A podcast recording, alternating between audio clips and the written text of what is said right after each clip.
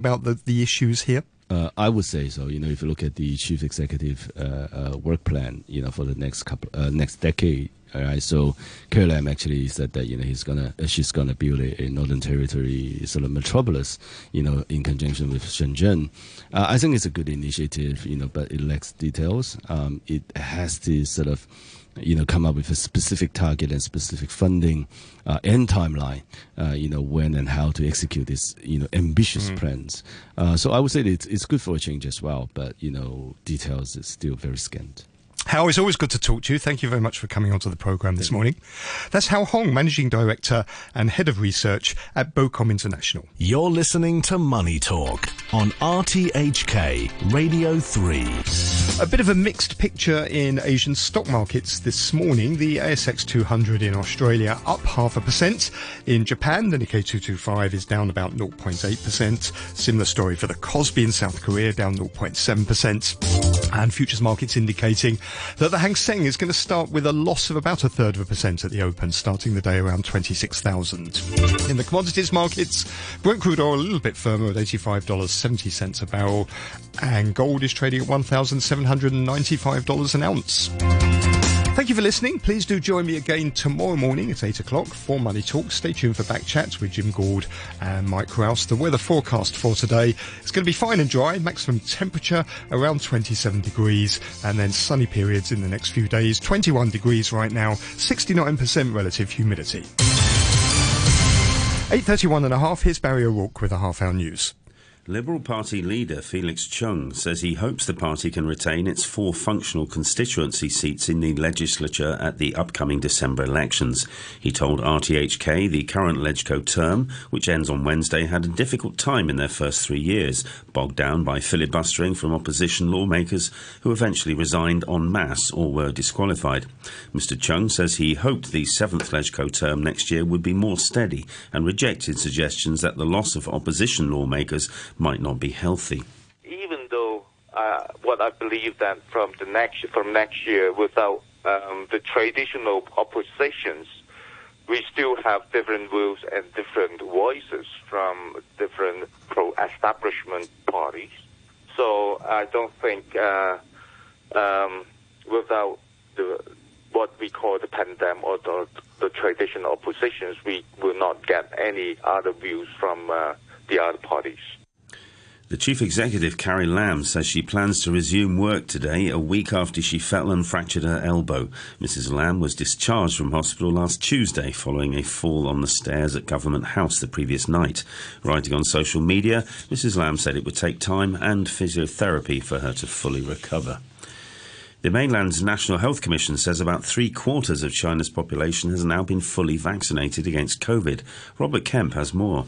Commission spokesperson Mi Feng said nearly 1.07 billion people had now been inoculated and that as of Saturday, just over 2.24 billion doses had been administered. The mainland is giving booster shots to adults whose last dose was at least six months earlier. But Wang Huaqing, chief expert for the immunization program at the Chinese Center for Disease Control and Prevention, said people would not be getting booster shots after booster shots as jab numbers were limited. There has been condemnation from inside and outside Israel of the government's move to build more than 1,300 additional homes for Jewish settlers in the occupied West Bank. Tenders have been issued for the construction work, which is seen as the last step before building begins. The Jordanian government says the plan was a violation of international law and UN security. Security Council resolutions. Here's the Palestinians Prime Minister Mohammed Shtayyeh.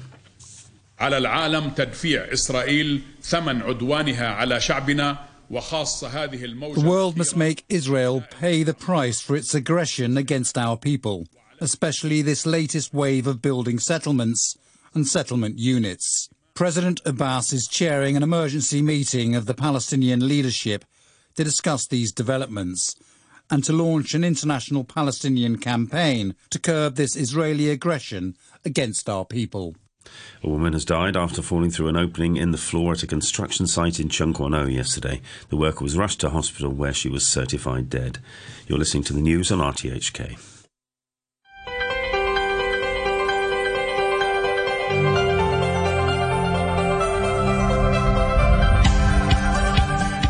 Good morning and welcome to Backchat. Uh, I'm Jim Gould and your co-host today is Mike Rouse. Good morning, Mike. Good morning, Jim. On this morning's programme, we have a number of COVID 19 updates uh, to look at for our main topic. Uh, the government advisor on the pandemic has said a proposal to give people both the flu and COVID vaccine shots at the same time should boost the inoculation rate and uh, was likely to receive approval from the Department of Health. Experts will also be meeting soon to discuss uh, booster shots and may also consider whether children aged below 12 should receive COVID jabs. Meanwhile, a cruise ship tour from Hong Kong into open waters was uh, cancelled last week after a crew member tested positive for COVID 19. After 9.15, we'll be discussing the ban on sales of e-cigarettes and heated tobacco products. Let us know your thoughts. You can leave a message on our Facebook page, Backchat on RTHK Radio 3. Email us at backchat at rthk.hk or give us a call on 233 88 266. And uh, this morning, uh, we're joined uh, in our studio here in Broadcasting House by uh, Jeff Bent, who's Managing Director of uh, Worldwide Cruise Terminals. So, good morning to you. Good morning. And uh, also on the line, we should have Professor Benjamin Cowling, head of the Division of Epidemiology and Biostatistics at the School of Public Health at the University of Hong Kong. Okay, Jeff, perhaps we, if we can start with you. Um, how significant a development uh, to the cruise industry was that decision last week to uh, suspend the uh, sailing of uh, of the ship Spectrum of the Seas for 21 days, I believe. I think it's a minor setback. I think first of all we have to realize that this case was classified as a re positive, um, and that subsequently in hospital the uh, the person again tested negative. So this is somebody who um, had had had the case in in July and uh, recovered. Um, was fully vaccinated, did his quarantine, had 10 negative PCR tests, and then had one that caught some fragment of virus from somewhere, um, you know, shaken loose inside his body, and then tested negative again the following day. So the um, the Department of Health ha- has decided this is consistent with a, a quote unquote repositive. And apparently, um, from the literature that I looked at, a repositive case can occur up to 123 days after someone is, has recovered, but no close contacts that, that they've studied have ever um, had COVID transmitted to them from a repositive person. So, so they're I'm, I'm sure Mr. Cowling can give a much better um, description than I can. But, yeah. but from what I understand, they're extremely, extremely, extremely uh, infinitesimally low low risk. Right, right. We'll bring in uh, Ben Cowling in a moment. But uh, uh so there were a thousand passengers, roughly a thousand passengers, who may have been on the ship at the same time, and uh, they were all told uh, to go and get tested. Yeah, um, that day there were a thousand passengers who had already boarded the ship, and another 200 or so who were at the terminal and told, "Wait a minute, don't go on board yet." Um, and then, after consultation, they decided to um, cancel the cruise. All passengers were disembarked, um, fully refunded. They'll get a free future cruise, and um, the uh, the crew member was sent off to hospital for a further test and um, passengers were asked, or anybody who'd been on the ship uh, has were asked to get retested, and all the crew were retested the following day, and none of them uh, had a positive result. So this is, in a sense, this is quite scary. I don't mean from the point of view of the, of the disease, but from the point of view of the reaction reaction to it. If you can be re-positive again weeks later, and it's going to cause this kind of disruption. Yeah, I think um, the the lesson here is that uh, ideally the uh, related government departments can have a uh, playbook or contingency plan to outline what will happen in this type of situation, so that nobody is caught by surprise when when it occurs and. Um, that would allow everyone, I think, to act in in more more logically with less drama on the day. Okay, well, um, uh, Benjamin Cowling, good morning to you. Good morning. Yeah, uh, hi. Um, we haven't heard from you for a while uh, on this program, so so it's uh, good to have you back on. Um, um, so, the, the, business with the cruise ship uh, was that a sensible precaution, or, or, does it sort of come into the realm of uh, overreaction? Seems like a bit of an overreaction to me, given the assessment was made very quickly that this was a re-positive case and therefore not a threat uh, to the passengers, to the other crew members, and so on. Um, so I, I, actually agree there should be a playbook for how to respond to uh, either confirmed cases who may be contagious or repositives who will not be, because I don't think repositives would justify getting all the passengers off the ship and also shutting down the ship for 21 days. How common is this uh, repositive business? Uh, not clear because very few places in the world do the kind of testing that we're doing in Hong Kong and also in China, where in mainland China, where you, you, you test people again and again and again. Uh, in Hong Kong, we've picked up quite a lot of repositives, and there's quite a number coming in at the airport as well. Uh, people who come in and they're in quarantine, and then they test positive at some point during quarantine, and it's attributed as a as, as an infection that's been successfully picked up, but it's actually not. It's, it's a historical infection and as, as your other guest said, it's just fragments of the virus that shake themselves loose at some point during the recovery process. Is, and is, then get get a, a, positive result on the PCR test because it's so so sensitive. Is there any uh, evidence of anyone having been in, infected by a re-positive case? No, there's absolutely no evidence. I mean, even someone who's just recently had COVID and is recovering, beyond about a week or so after after their, their symptoms begin, after they begin becoming contagious, after a week or so they're no longer contagious.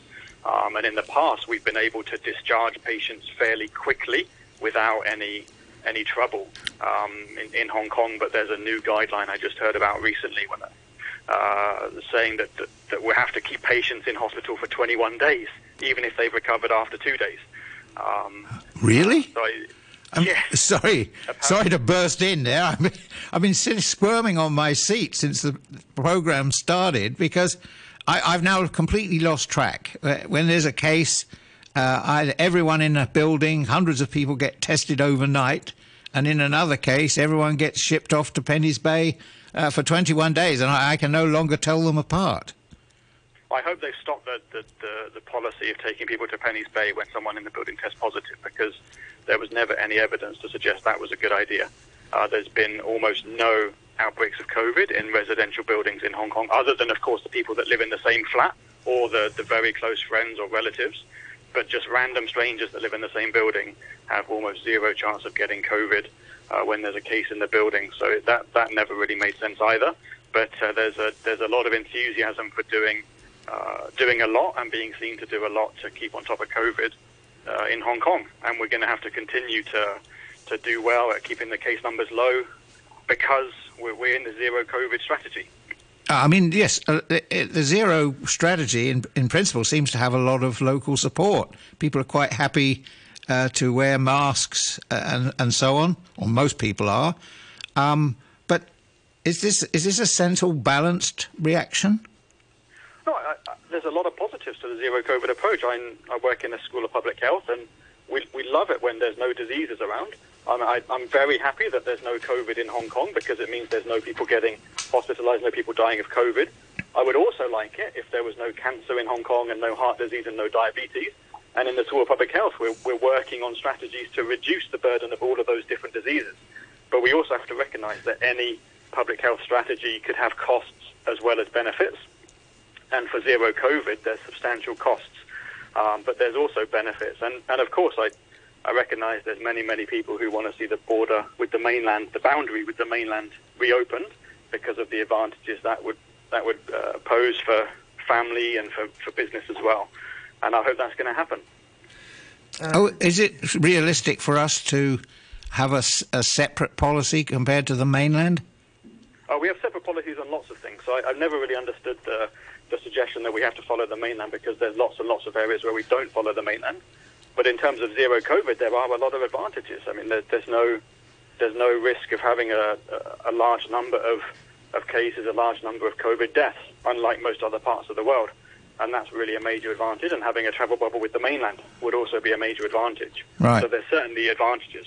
But a lot of a lot of people seem to think that well, because there's no COVID here, I, I won't get vaccinated, which is why our vaccination rate is still uh, very low, relatively yeah, speaking. I, I, I, do have to say that I think this is a, an unrecognised risk of the zero COVID approach, because what it means is if, if we're successful in zero COVID for the next year, that's great. We won't have had any COVID. No, no need to worry. No need to worry that the old older people haven't got vaccinated because we we don't have any COVID anyway.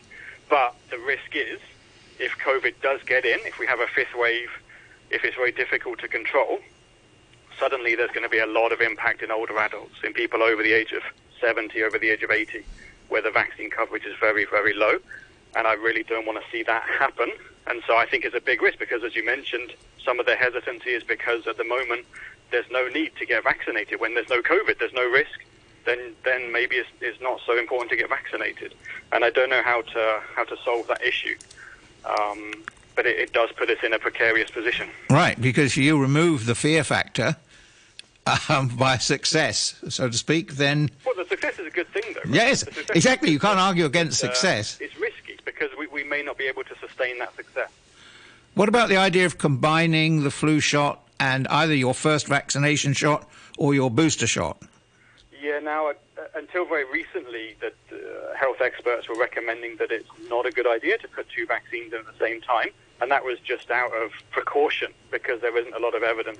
But a study's been done now in the United Kingdom. It's going to be published very shortly, showing that it's perfectly fine to give both vaccines at the same time.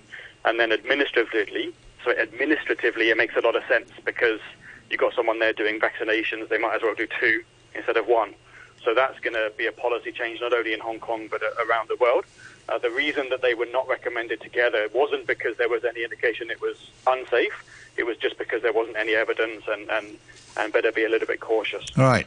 So you'd have the you could have your booster in your left arm and your annual flu shot in the right arm. Yeah, I think that's how they'll do it. Um, uh, Jeff Bent, uh, so these uh, cruises uh, resumed in July right? They, they, they, they, don't actually go anywhere. They go out uh, out into the sea and sail around and come back. But uh, it's a way for people to, to, to get away from uh, get away from Hong Kong, yes. get away from uh, dry land. Um, how popular have they been? They've been selling quite well, actually, and um, surprisingly, the momentum picked up going into fall. You know, we we thought that uh, there would be a rush during the summer holidays, and then it would get quieter. But actually, the opposite was true. I think after some people tried it during the summer and told their friends, more and more people uh, have have been going on them. And we took a, a survey. We we had a survey in August, and half of the people on board were first timers, new to cruise, which is a high wow. ratio. So, um, so we're very happy about that. We'll be doing a repeat of the survey in uh, this month and next, and, and hope to see the same. Because uh, in the past, I think it's the repeat customer, and with one or two add-ons, that's been the driving force for the market. Right. In the past, it, it might have been you know 20, 30 percent um, new to cruise, but now it's it's been 50. So that's good for the industry in the long term. And you'll do the next survey when? Uh, it's underway. All right. Say. Yep. So, uh, how many cruises are there usually, uh, you know, per week? Um, before this suspension, there would be five. So one cruise line would go two nights, two nights, and three nights, three times a week, and the other was generally sailing three nights and four nights, or twice a week. So that's actually quite busy for us. But then, of course, the ships are only sailing at 50% capacity because of social distancing. So, right. how does that work on board? Yeah, it um, basically means that um, they they space out the cabins. In in some cases, they don't. Uh, they they're only um, selling cabins uh, that have uh, fresh air. Or, sea view, balconies, facing yeah, yeah, sea view, um, but not necessarily. Um, and it just means that there's um, a lot more space in watching shows. It may be some seats are blocked. Uh, it eating meals, some seats are blocked. So uh, actually, it's very spacious and enjoyable. so it's it's the best time to take a cruise actually because you know you don't have to queue for for things. Yeah. And, and how about entertainment, live music? Yeah, there's um, there's lots of live entertainment available on board the ships, so it's um, yeah, it's it's a quite enjoyable experience. Are the gambling cr- cruises coming back? No, I think those are, are a relic of the past. There there used to be you know four or five overnight gambling ships, and those have been progressively um, sold and scrapped or or moved to another continent. So as of as of today, there are none. Because I was just thinking, with Macau effectively closed off to us, the options for gamblers are pretty restricted. Yep, yep. Uh, less than less than in the past, and uh, I, I think even before then, when the when the Zhuhai Macau Bridge opened, that was also kind of the beginning of the end for the overnight gambling ships. It was just too easy to get to Macau. Well, yeah. On the if bus. You've, if you've lost all your money at 2 a.m., you can come straight back home and go to bed rather than, you know, stay on the seas until the next morning. Well, watching all the successful gamblers bragging about their winnings. Yeah, that, that's not a good holiday. Okay, um, a few um, emails here from uh, listeners. Uh, so James writes, uh, as far as the seacation, it's extremely laughable and truly over the top. He's talking about the reaction. Is is the government aware of the poor messaging this sends? How on earth are you going to get others to go and get vaccinated with this uh, total overreaction, especially when everybody else on board was vaccinated? As for the booster shots, of course we need them, especially BioNTech uh, Com, uh, Com. Uh, that's, Comirnaty, that's right, yes. yeah, that's right. That's the official. It's uh, the brand that's name that's for the ones right, in- That's right. Yeah, yeah. Uh, since we have uh, so many who have taken Sinovac, whose efficacy was still being questioned even before Delta as being relatively low. Regina Yip has uh, clearly demonstrated that the antibody levels of Sinovac are very low, uh, hence her booster shot. Yeah, she was talking the, the She other day on this program booster, about yeah. uh, that's right. She's had to, she's triple vaccinated now. Um, we're almost at 70% vaccination first dose, but that's reduced when you consider significant numbers of people who've been vaccinated with Sinovac. And uh, sorry, add the policy of di- zero COVID, and you can see that Hong Kong will not be opening anytime soon. Unfortunately, yes, very re- uh, precarious. Well, I calculated that the mainland is not going to open at all until after the party conference next year, which is in November. yeah. So it it won't be the Winter Olympics, I don't think. Uh, the party conference is, with due respect to the Olympics, is probably more important in the mainland, and and uh, uh, that's in November. So we face the whole of 2022, uh, vaccinated or not, masked and kept here unless you can face the 21 days on return. Well, I mean, we don't know that for sure, Mike, but that is. We I do mean, not. That's what a lot. You know, that's. Uh, you know the opinion of uh, a lot of people. Yeah. yeah, yeah, isn't it? Isn't it? yeah. yeah. Uh, okay, another email here from David says, uh, "What is really going on?" Many times over the past year or so, I have heard uh, doctors with big qualifications at big conferences saying that children should not be vaccinated because it may interfere with their productive system. We hear the full tests on different vaccines were uh, not as thorough as they should have been, but still went into production. One minute the vaccine works, next minute it doesn't. Then we have uh, many people, like myself, that have felt very rough for a long time after the vaccine. Uh, then uh, we uh, get through to a government doctor or scientist in Hong Kong for extra information. Uh, no, we cannot.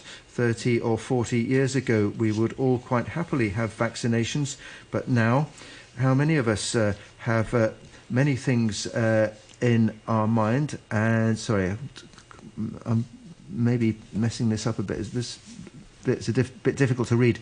Um, and uh, I stuck in the middle. Plus, uh, there are health issues too. Good on Hong Kong people wearing masks and washing hands. Can the government or university design more comfortable masks? Um, uh, uh, Benjamin Cowling. Um, so there, there is talk of giving vaccine now to people uh, below the age of 12, from uh, from from uh, between the ages of nine and 12, I think. Um, do, do you have any thoughts about that? So in, in the mainland, they're already going down to age three with Yeah. Sinovac. I think right now they're, they're pushing the age five to 11 because they finished 12 plus. Um, in uh, the rest of the world, the BioNTech vaccine will shortly be available for for younger children down to the age of five. And I think in, in some countries they will decide to use the vaccine in that age group. In Hong Kong, I'm not sure whether we will or not. Uh, it, it, there's a lot of factors at play. And when you think about vaccines, as your caller mentioned, some people can have reactions to them. And um, for the BioNTech vaccine, particularly the second dose, can create quite a strong reaction in some people. In Hong Kong, unfortunately, after the adolescents, the 12 to 17 year olds, were given their second dose of BioNTech, uh, about one in every 10,000, something like that, were hospitalized with myocarditis. So that's a very low number. Is that, is, so, so, is that the heart? That's it's the not heart. Zero. Inf- that's the heart. The inflammation the heart of the inflammation, tissue surrounding the heart. uh, yeah. which, which that no, nobody's uh, been very, very seriously ill. Uh, Mm. it's something that, that you can recover from, but it's also not nice to get to, to have an adolescent in hospital with myocarditis. And remember, the current rules for hospitalization is that uh, there's no visitors on the wards, I think. Um, well, there, there haven't been anyway. So it's, it's, it's also not a good time to get hospitalized. So we have to recognize that, that for vaccines there can be risks as well as benefits. And in terms of adolescents in Hong Kong, I think it makes a lot of sense that the government uh, change the plan a little bit and only give out the first dose. Maybe something similar would happen for younger children. But we do have to be very aware that whereas in most of the world, any very small level of risk would be far outweighed by the benefits of vaccination in preventing COVID and severe COVID, because around the world, even younger children have got COVID, have died from COVID. It's small numbers, but it has happened. Uh, but in Hong Kong, we, we don't have COVID, and so that there should there should be a little bit more caution right now about use of vaccines, just because there are risks as well as benefits of vaccination. What would you do, Professor Cowling, to get the overall vaccination rate up? Oh, I- I think maybe it's the, the, the wrong objective right now, Uh-huh. because right now we're pursuing the zero COVID strategy, which which isn't really helped all too much by high or low vaccine coverage, other than I would say in older adults where we're very vulnerable. But the, the expected number of cases in the in the coming 12 months, if the government can can can really control COVID, is maybe thousands. And so whether or not we have a high vaccine coverage is not, not going to make a big difference in, in how many cases there are and how many severe cases there are. And at the same time, vaccines have risks as well as benefits. So I'm actually right now of the opinion that not, not worrying so much about the vaccine coverage other than in older adults. But if we're going to change strategy, then of course that, that's a completely different issue because we know that to return to normal, to live with COVID, we need a high vaccine coverage. Look at Singapore, where even with 80%, they're still having a lot of cases in the community. and how are the hospitals ho- holding up? Uh, they're worrying a little bit. They're worrying a little bit because the number of severe cases is going up. Most of the severe cases are in unvaccinated individuals, the minority who haven't got vaccinated, but then that can still add up to a big number uh, when, when you add it up and, and when there's a lot of COVID about. So that I think Singapore are, progressing, uh, uh, are proceeding very tentatively. They may even think about bringing back some of their COVID measures, and they haven't relaxed all of them, of course. They're, they're going step by step. So for us in Hong Kong, I think we'll, we'll keep a very close eye on Singapore Right. see how their reopening plan goes. And of course, if they have to pull back and go back to zero COVID, then then we'll be looking at them and, and, and thinking that was a good idea not to not to go Not down that follow. path. But if we are going to open up, don't think they'll I don't think they'll turn back. right? If we got, if we are going to open up, we really got to get the older people vaccinated. Well, we have, but if we get the older people vaccinated today, if we get them vaccinated this month and next month, and we're sitting pretty with 80% coverage in older adults, and then we don't open up, then what was the what was the point in expending all that energy to do it? Because in six months' time, that immunity is going to have waned, as we've seen around the world, and they're going to need third doses. And then if we wait another six months after that until the end of next year, uh, as you mentioned, then maybe they'll need fourth doses. And so why don't we just wait until next summer and do it and, and save all the trouble and, and the expense, right? But, but for older adults, I, I would be clear that, that we're very vulnerable right now if the government is unable to control a COVID outbreak that, that happens in the coming months. Uh, that there's going to be a lot of uh, health impact, which I, I think is, is not good. Okay, thanks. Well, stay with us. Uh, we've got to take a short break for the news. Uh, we'll be back at three minutes past. Uh, a quick look uh, at the weather. Uh, becoming fine and dry. Top temperature around 27 degrees, moderate north to northeasterly winds. Uh, the outlook sunny periods in the next few days. It's currently 21 degrees, humidity 70%. HK.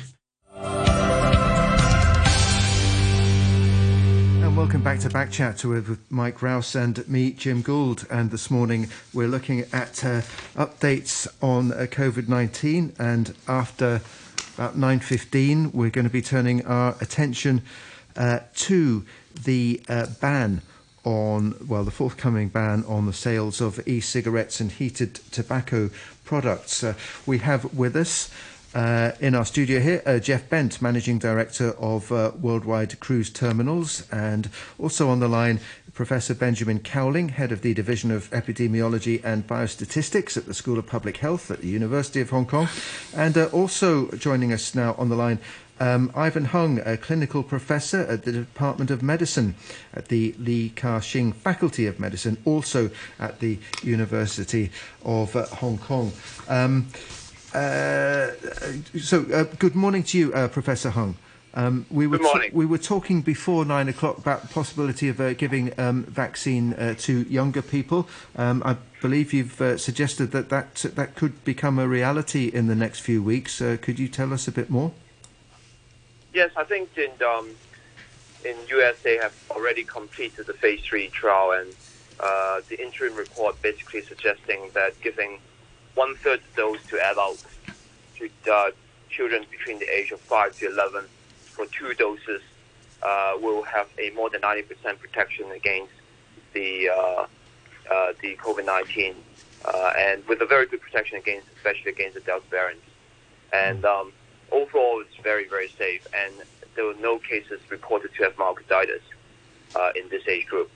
So um, we are waiting for the uh, you know the, the final report to come out, and I guess both the Joint Scientific Committee and also the expert committee will uh, discuss this uh, in the next few weeks, and hopefully we will uh, have the result very soon and able to start vaccinating children between the age of 5 to 11 with uh, Pfizer BioNTech. Sorry, did you say they would have one third of the normal dose? Indeed, yes, they need one third of the normal dose for adults. Right. They need two doses. Uh, people are starting to turn their attention now, Professor to, to booster shots after a period of months. And then you also bring in the question whether it should be the same vaccine or, or switching to another one. What are your thoughts on that? Well, I think basically switching platform is, is very safe. Uh, you know, uh, regardless whether you're using the current available vaccine in Hong Kong, that means that you use Sinovac with uh, BioNTech or BioNTech with Sinovac, or um, or overseas if you if, if you have other vaccine available, for example, the AstraZeneca Right. or the you know uh, the Moderna vaccine, then of course you can mix those vaccines, uh, and it's very safe. Depending on how good the vaccines are, then you will have a better antibody response. Uh, the current, uh, of course, there are studies currently running in uh, in Hong Kong, uh, you know, by by Professor Ben Cowling in, in School of Health, and also in you know another study that was uh, being performed in the Hong Kong Sanatorium Hospital. Uh, and myself, of course, are performing a study on targeting on patients who have undergone organ transplant or you know immunocompromised host to receive a third dose booster uh, of BioNTech with uh, intradermal versus intramuscular vaccination. Professor Cowling, how are we on boosters? Uh, we've got to look at the risks and the benefits. Uh, so, so e- every vaccine has side effects, and if we give out a large number of vaccine doses, there will be small numbers of side effects. Uh, we also look to the benefit that vaccines provide. Uh, they will reduce the number of uh, severe cases of COVID uh, from a very low number currently to, to an even lower number. Um, but we have to weigh up the risks and the benefits. And as I said earlier, I think we have to be very uh, uh, aware that the zero COVID strategy is risky because if we're unable to control COVID in the community, if we're unable to control a fifth wave, there's going to be a lot of cases and a lot of severe cases, and we're really going to benefit from a high vaccine coverage. But if we're going to be able to control a fifth wave, like in the mainland, they've demonstrated again and again they can control COVID outbreaks, then uh, it may be premature to give out third doses because we may value the protection more if it's available at a later date, given that we, we can't keep giving people vaccine doses. But I suppose um, what we want to know is how long do the vaccines last for? I mean, I mean, for some of us, we got vaccinated more than six months ago, and then you hear stories about, uh, you know, the, uh, levels of antibodies start to decline after a certain period. Um, do, do, you have any idea of any sort of timetable when we might have to start, uh, you know, rolling out booster shots? Well, in other parts of the world, I think they've looked at about six months as a, as a reasonable interval for the third dose um, because there is evidence of waning by that point. But some of the loss in vaccine effectiveness is not because of waning in antibodies or waning in protection, it's because of the change in the virus to the Delta variant. And it may be that in, in a few months' time there'll be a different variant. It may also be vaccines will get updated so that they cover any variants better. So if we give out third doses now with the original virus, um, I, I, don't know. I just feel like in three months or six months or 12 months, we may look back and think we should have waited a little bit because we didn't need to do that. Um, there were risks as well as benefits of vaccination. We, have heard reports of lots of different kinds of side effects that have occurred. Um, and maybe in the future we, we, we'll need the protection more than we need it today. Right. And you like the idea also, if we do go down that route, of uh, changing the kind of vaccine? Yeah, I think we've got to look at it carefully to make sure it's safe. And so far, there's no indication that it's not safe. Uh, it may be a good idea. There may be actually immunological advantages to doing that in either direction. There may be advantages to switching the vaccine technology. Um, but as I said, I think the timing is the key question right now rather than the, the choice. Um, and for the timing, I, am just concerned that, that, it may be premature to do it now, given that we're not expecting uh, any COVID cases in, in the coming months, or at least at most a low number because we're, we're expecting the government will be able to control the fifth wave. Okay, okay. Uh, uh, Pro- Professor Hung, would you like to uh, add to that? Yes, I, in general, I agree with uh, what uh, Professor Meg just said. But overall, I think the importance are that there are different cohorts of people, different cohorts of patients that perhaps they will need an earlier booster.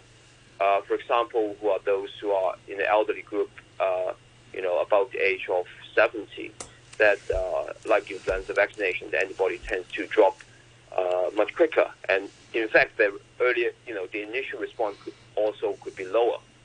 Uh, the same applies for patients who are immunocompromised, who have, uh, for example, you know, they have uh, uh, undergone organ transplantation or they have had, re- they're receiving chemotherapy or patients who are on the, dialysis or they have receiving biologics so patients who are on these immunosuppressive agents, then they again the response will be weaker, and that they will need a earlier booster dose. Hmm. Okay, uh, another email here from listener Alan says uh, uh, regarding going slow with uh, vaccinating because uh, we don't have COVID.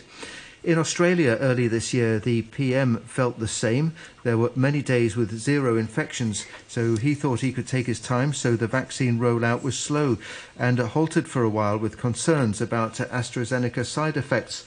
Then came Delta, and there were soon thousands of infections per day, dozens of deaths, cities locked down for months, and a frantic vaccination campaign to try to beat it down. This has been successful, but at a huge cost. So complacency at zero COVID is foolish. Until you have a 90% vaccination, it can go bad very quickly. Um, obviously, different uh, places are dealing with uh, the pandemic uh, differently in their own ways. But uh, uh, uh, how about that, um, Professor Hung? Um, um, do we need to have a 90% vaccination rate in order to consider ourselves safe? Well, right now, I think with the Delta variant, with a you know a very very high transmission rate, basically we are not talking about 90%.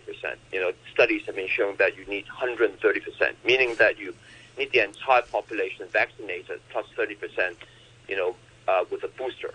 So basically, uh, there's no point of talking about how many percentage need vaccinated. We, we need to get as many people vaccinated as possible. That is the aim. And that, currently, I think in Hong Kong, we need what we need to focus on is vaccinating the elderly, especially those about the age of 70, uh, who have currently a very low vaccination rate, and we need to basically push that up uh, as high as possible uh, mm. before you know, uh, and uh, you know, before we talk about booster, because these are people who have not even been vaccinated with the first two doses. Yeah.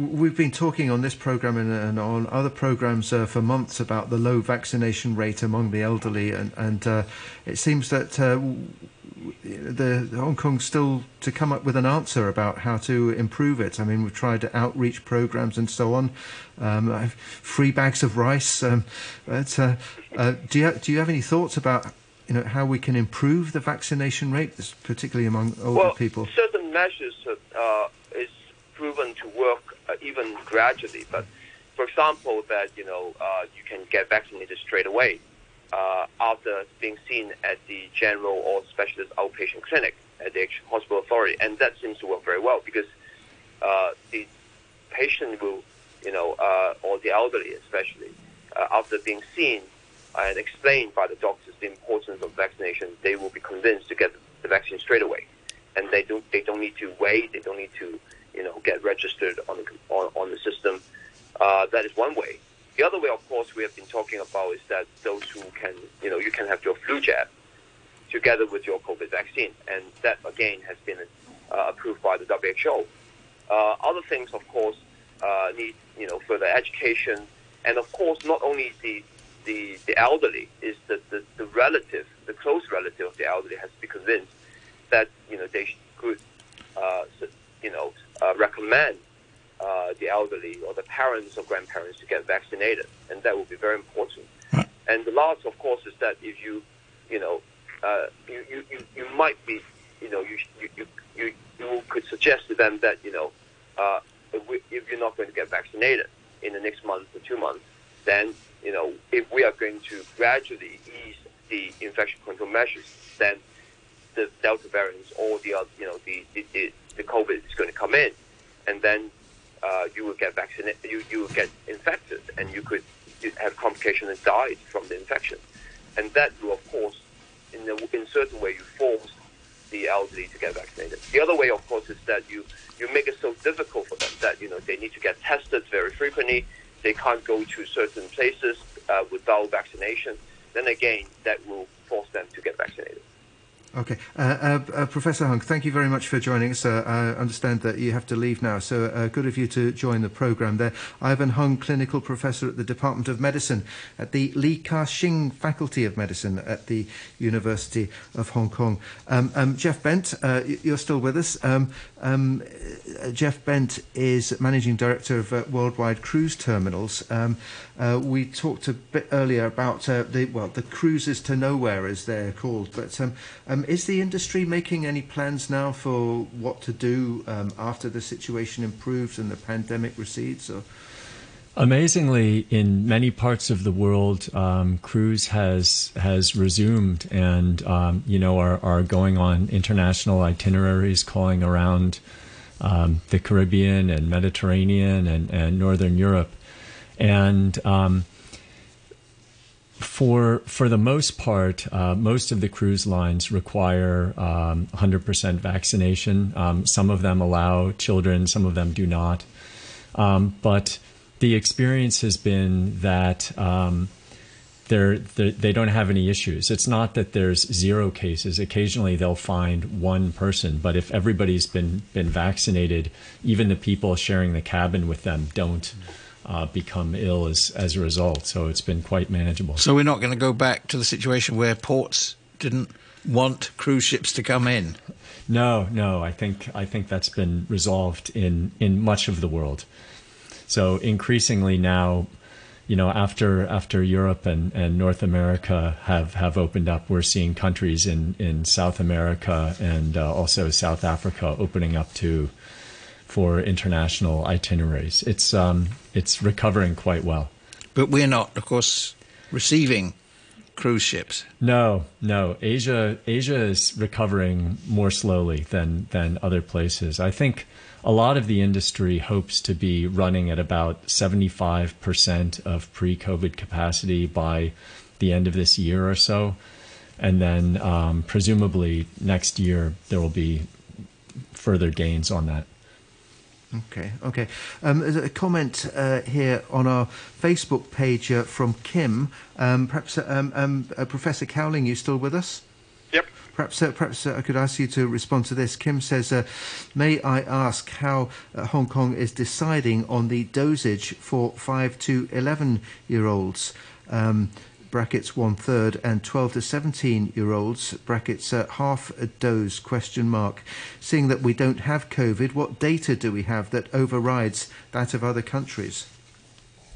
So in Hong Kong, we'll just follow the dosage that's being used uh, in, in other parts of the world, and particularly the dosage that was used in the clinical trials. And so for 12 and up, the dose that was used in clinical trials was a full dose. And for age 5 to 11, for the BioNTech vaccine, the dose that was used was a one third dose. That's what they looked at in the clinical trial, and it worked quite well. Uh, I am bemused why 11 year olds get one third of a dose and 12 year olds get a full dose. I wonder why it's not something like two thirds of a dose at, at that point. But that's the way that BioNTech have decided to do it, and I'm actually quite happy that smaller doses are being used because uh, having smaller doses means you can give vaccine to more people. Um, and I, I, think that's something that should have been considered more widely, not only for, for younger children, but more widely in the pandemic so far. While we're talking about using maybe the opportunity of the flu shot uh, to help boost the vaccination for COVID, what is the normal take up, though, for the flu shot? Uh, in older adults, it's about 50%, 50, and in the population as a whole, it's about 15%, 15%. So it will help with the elderly, um, but I'm not I'm not sure if it's going to solve the issue. But I, w- I would like to make one other comment while I'm while I'm speaking that that I. I I, I like the, the, earlier comment that you ran out about Australia's complacency and how they, they should have really uh, got the vaccination coverage up more more highly, more quickly. Um, but but I'm not sure that complacency is the issue here in Hong Kong. I, as I said, the, the zero COVID approach is risky. If the government's going to be able to control COVID when it comes into the community, that's great, and we don't need to worry about vaccine coverage. But if the government is, is concerned that it's not able, or if other experts are concerned the government is not going to be able to control COVID when it comes back, and therefore we need a high vaccine coverage as soon as possible, then I, I would raise a question about the sustainability of the zero COVID approach, full stop, if we're worried that we're not going to be able to control an outbreak when it comes because as you saw in Australia, Singapore, New Zealand, each of them were, were, were preempted by the virus. They, they planned out their exit strategy very carefully. The virus came in, they couldn't stop it, and they had to, to relax more quickly than they wanted to. And in Hong Kong, I, I, I hope the government will be able to control an outbreak when it starts. It will happen sooner or later. If we can't control it, then, then it's going to be a big problem. Okay, uh, um, Professor Cowling, are you, are you able to stay with us for a few more minutes? Because uh, sure. a bunch of e- emails have just landed, um, and uh, uh, uh, some of them are, addressed uh, directly to you, actually. So, um, so Alonso writes. Please ask Professor Cowling if we do have a fifth wave, how many cases does he think Hong Kong will have? As many as ten thousand? Question mark. Oh, that, that, that's really difficult to predict. I think what will happen if a fifth wave starts is most likely the government will will try the same measures that, that were used in the fourth wave, which were only barely enough to control the fourth wave. Um, but they may not be enough to stop the fifth wave. Maybe, but most likely not. And then we'll have to switch to the more aggressive approaches, the more stringent approaches used in uh, cities in the mainland and also in Macau uh, in recent months, with complete lockdowns and, and mass testing for everybody. And in preparation for that, um, the government may may be interested to introduce the health code app because that's the mechanism which allows them to to do mass testing of, of the entire population of a city uh, with high compliance. Okay, okay, and and this one from uh, Mike says, uh, can Professor Cowling comment on the fraudulent use of the PCR test at greater than 30 cycles of PCR. Apparently, Hong Kong has been using a cycle threshold of 40 cycles. Also, any comment on heavily vaccinated countries like Israel and UK having the majority of COVID hospitalizations and deaths occurring in fully vaccinated people? That's uh, that's from Mike. I'm, i have to confess I don't quite get the first part of his question, but uh, yeah, the, yeah, the, first part I can't. I'm not a laboratory technician, mm. so I, that, that's not my area of expertise. Um, but I do know that the PCR being used in Hong Kong is very very sensitive, and as we've heard, that that means we do pick up re-positive cases, which are, cause a lot of panic, but but maybe unnecessarily so because they're they're not new infections. In terms of the, the issue of lots of hospitalizations in vaccinated people, that's what happens when you have very high vaccination coverage in older adults, particularly. If the vaccine coverage is, is 90% in, in people over the age of 70, as it is in, in the UK and Israel, then of course the majority of hospitalizations that occur in that age group will be in, in, in people who are vaccinated because there's not so many unvaccinated people left in the mm. population anymore, and vaccines are not 100% effective. And also remember, there's some people getting hospitalized uh, with COVID rather than because of COVID. And so there's some older people that go into hospital for other reasons, uh, but they have COVID at the time because they've got an infection in their community. So I think it's, it's misleading to judge the effectiveness right. of COVID uh, just based on. Is that one of those traps of statistics where people make a false uh, association from them? Uh, the, the, the, first part is, is called Simpson's paradox, where if you look on the aggregate, you have to be careful because in each of the subgroups there can be a different effect. So listeners can Google Simpson's paradox. Uh, but for the the other issue, I, I, would like to mention that the hospitalization statistics reflect people that are hospitalized and test positive for COVID. The COVID may not be the reason they're hospitalized in every case. And so we do have to be careful that in, in every country in the world, there's a lot of older people going into hospital every day. And if there's COVID in the community, some of those older people will have COVID, unfortunately, but it may not have been the reason for their hospitalization. Okay, okay, and just uh, two very short ones uh, before we get to uh, our, our, final topic on the e-cigarettes ban. So, so, so Doug writes, uh, I had my vaccination over six months ago, and I'm having a trip to UK in November. Given the COVID situation in the UK, should persons like myself, 75 years old, get a booster? And Jackie writes, uh, What are your thoughts on those who are going to the UK for Christmas? Would we not benefit from a booster as it has been six months since my second shot? Uh, Ben? Yeah, definitely benefit from a booster if you're going overseas because there's a, then a much higher risk of COVID than you have in Hong Kong. But I think the, the question for policymakers in Hong Kong is whether the population of Hong Kong need the third doses. Right. Um, and I would separate out travel related reasons as, as, a separate issue where, where I'd strongly encourage getting a booster dose. But the policy issue would be if, if there's an announcement that you can only get COVID if you're traveling, then a lot of people are going to say they're traveling and go and get the third mm. dose. So it's, it's really a difficult assessment. And for mm. Hong Kong, the risks and benefits of vaccination apply here in Hong Kong. Mm. Um, so it, it, it's really a difficult calculation, in my opinion, for, for the third dose. Okay. Okay. Well, thank you very much for joining us uh, on the programme this morning. Uh, Benjamin Cowling, there, head of the Division of Epidemiology and Biostatistics at the School of Public Health at the University of Hong Kong. And thanks also very much to Jeff Bent, managing, managing director of uh, Worldwide Cruise Terminals. Thank you. Uh, and uh, for the last uh, few minutes of the show, we're going to be turning to the decision in the Legislative Council uh, to uh, approve a ban on sales of e-cigarettes and heated tobacco products. Uh, we're joined on the line by YCU, who's a member of the Heated Tobacco Concern Group uh, Hong Kong. Uh, good morning to you, and thanks for joining us. Good morning.